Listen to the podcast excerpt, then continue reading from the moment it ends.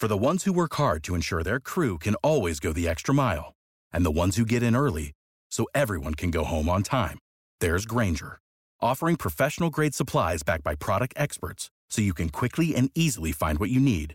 Plus, you can count on access to a committed team ready to go the extra mile for you. Call, clickgranger.com, or just stop by. Granger, for the ones who get it done.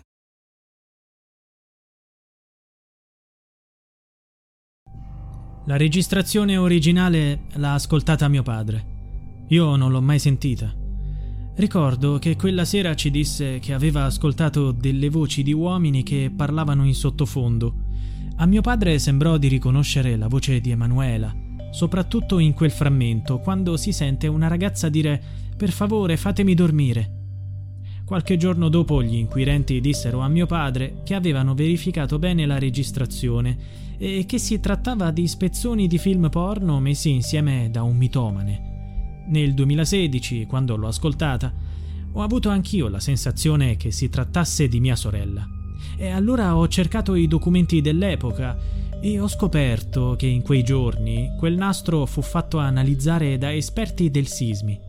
Misero nero su bianco che quella voce corrispondeva a quella di Emanuela quella a cui fa riferimento Pietro Orlandi, fratello di Emanuela Orlandi, la cittadina vaticana di 15 anni scomparsa da Roma il 22 giugno del 1983, è una novità inquietante. Pietro Orlandi parla di due cassette in cui si sentirebbe la voce di Emanuela. Una fu consegnata all'agenzia di stampa ANSA e l'altra al Vaticano circa un mese dopo la scomparsa della ragazza. Il lato A Presenta delle voci maschili con accento straniero che leggono un comunicato dove si chiede la liberazione del terrorista Ali Agcha, arrestato per l'attentato a Papa Giovanni Paolo II in cambio della Orlandi. Il lato B contiene la voce di una ragazza che sembra essere aggredita. Si legge in un rapporto del Sismi, sottoposta a stimolazioni dolorose di varia intensità Ora c'è una copia digitalizzata dei nastri che la famiglia Orlandi sta attualmente analizzando. Da quanto emerge, ed è l'elemento da cui la commissione parlamentare d'inchiesta sul caso dovrà partire, ci sarebbero dei tagli rispetto al nastro originale. Esistono due versioni della registrazione con la voce della ragazza sul lato B della cassetta, diverse per contenuto e durata. Spiega l'esperto Marco Perino si notano dei presunti tagli che potrebbero essere stati fatti sul nastro originale. In una delle due versioni del riversamento sul lato B, quella più breve, ci sono delle voci maschili, tra cui una che pronuncia la frase vogliamo andare a, precedentemente trascritta erroneamente a nostro avviso in vogliamo travel. L'altra versione è più lunga, ma stranamente non contiene nessuna voce maschile. Insomma, quella pervenuta sembra la registrazione di una registrazione, probabilmente tagliata ad hoc. Per un'analisi più dettagliata per il tecnico ci sarebbe bisogno dell'originale. Ma dov'è quel nastro? Secondo Pietro Orlandi, una cassetta dovrebbe essere in Vaticano. L'altra, quella spedita all'ANSA, dovrebbe essere negli uffici della Questura di Roma. 40 anni dopo quegli eventi e quei nastri, inviati poco dopo il rapimento di Emanuela, potrebbero contenere indizi importanti per le nuove indagini. Se è davvero la voce della ragazza, chi sono gli uomini con lei? Chi ha registrato la copia degli Orlandi? E perché alcune parti sarebbero state tagliate dalla versione originale? Perché qualcuno ha detto che quei rumori e quella voce erano tratti da un film porno? Ci sono molte domande. Per Pietro Orlandi, la ragazza della cassetta è Emanuela, come disse suo padre quando sentì la registrazione. Quando gli venne detto che erano spezzoni di film porno, l'uomo si calmò, sperando che non fosse la figlia. Pietro Orlandi continua. Mi domando perché dissero a mio padre di non preoccuparsi quando sapevano, da analisi fatte, che quella era la voce di Emanuela e non una finzione. La commissione bicamerale d'inchiesta dovrà indagare anche su questo. Ma c'è un altro dettaglio. For the ones who work hard to ensure their crew can always go the extra mile, and the ones who get in early so everyone can go home on time, there's Granger, offering professional grade supplies backed by product experts so you can quickly and easily find what you need. Plus, you can count on access to a committed team ready to go the extra mile for you.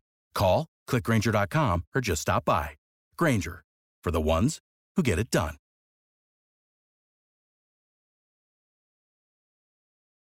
When you need mealtime inspiration, it's worth shopping Kroger, where you'll find over 30,000 mouth-watering choices that excite your inner foodie. And no matter what tasty choice you make, you'll enjoy our everyday low prices, plus extra ways to save, like digital coupons worth over $600 each week. You can also save up to $1 off per gallon at the pump with fuel points. More savings and more inspiring flavors make shopping Kroger worth it every time. Kroger, fresh for everyone. Fuel restrictions apply. Monsignor Valentino Miserax, insegnante di canto di Emanuela, la cui lezione fu l'ultima cosa che la ragazza fece, fu ascoltato in merito alla scomparsa della stessa ragazza su richiesta di Papa Benedetto XVI, che lo interrogò il 4 maggio del 2012.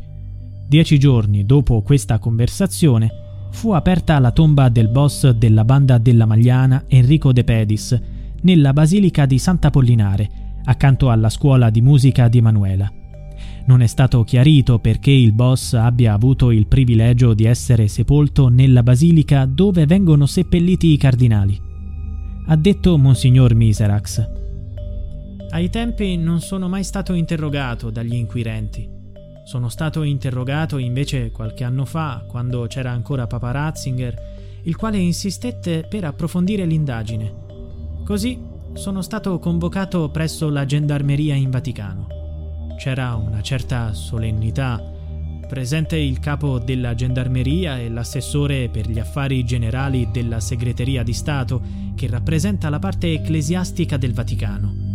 Lui non ha aperto bocca, stava lì come un testimone. Le domande le conduceva Gianni, Domenico Gianni, all'epoca comandante della gendarmeria vaticana.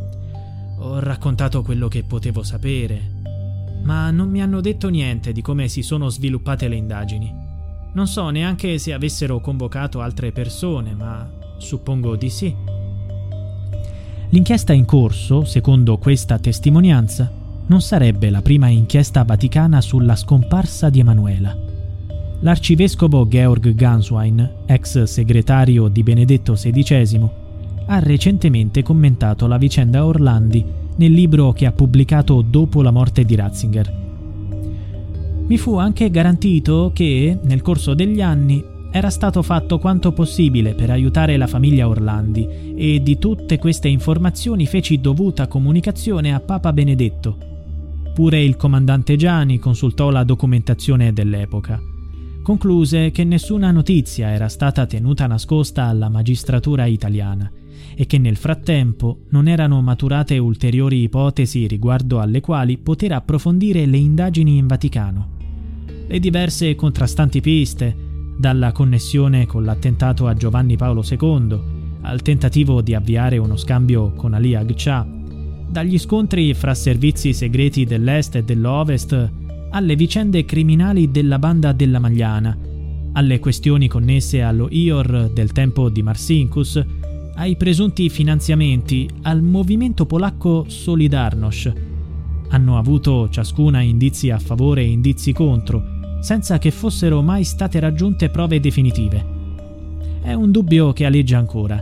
Se la sollecita e partecipata preoccupazione di Papa Voitila, che lanciò un pubblico appello sin dall'Angelus del 3 luglio 1983 abbia avuto come indesiderato corollario gli sporchi maneggi di criminali privi di scrupoli che si sono insinuati in questa tragedia dove l'innocente vittima è stata una cittadina vaticana di appena 15 anni. Senza dimenticare la coetanea Mirella Gregori, anche lei scomparsa nel nulla. La scomparsa di Emanuela Orlandi potrebbe essere collegata a quella di Mirella Gregori, anche lei quindicenne. Il 7 maggio del 1983 uscì da casa in via Nomentana, scomparendo per sempre. Quel giorno un amico citofonò al campanello, un certo Alessandro, che le chiese di scendere. Dopo un po' Mirella se ne andò, dicendo alla madre che aveva un appuntamento con degli amici a Porta Pia. Cosa è successo? Circa 40 giorni dopo sarebbe sparita Emanuela Orlandi. Su entrambi i casi sta attualmente indagando la commissione bicamerale d'inchiesta. Potrebbero essere collegati da un filo comune. Without the ones like you, who work tirelessly to keep things running, everything would suddenly stop. Hospitals, factories, schools, and power plants, they all depend on you. No matter the weather, emergency, or time of day, you're the ones who get it done. At Granger, we're here for you with professional grade industrial supplies. Count on real time product availability and fast delivery. Call clickgranger.com or just stop by. Granger for the ones who get it done.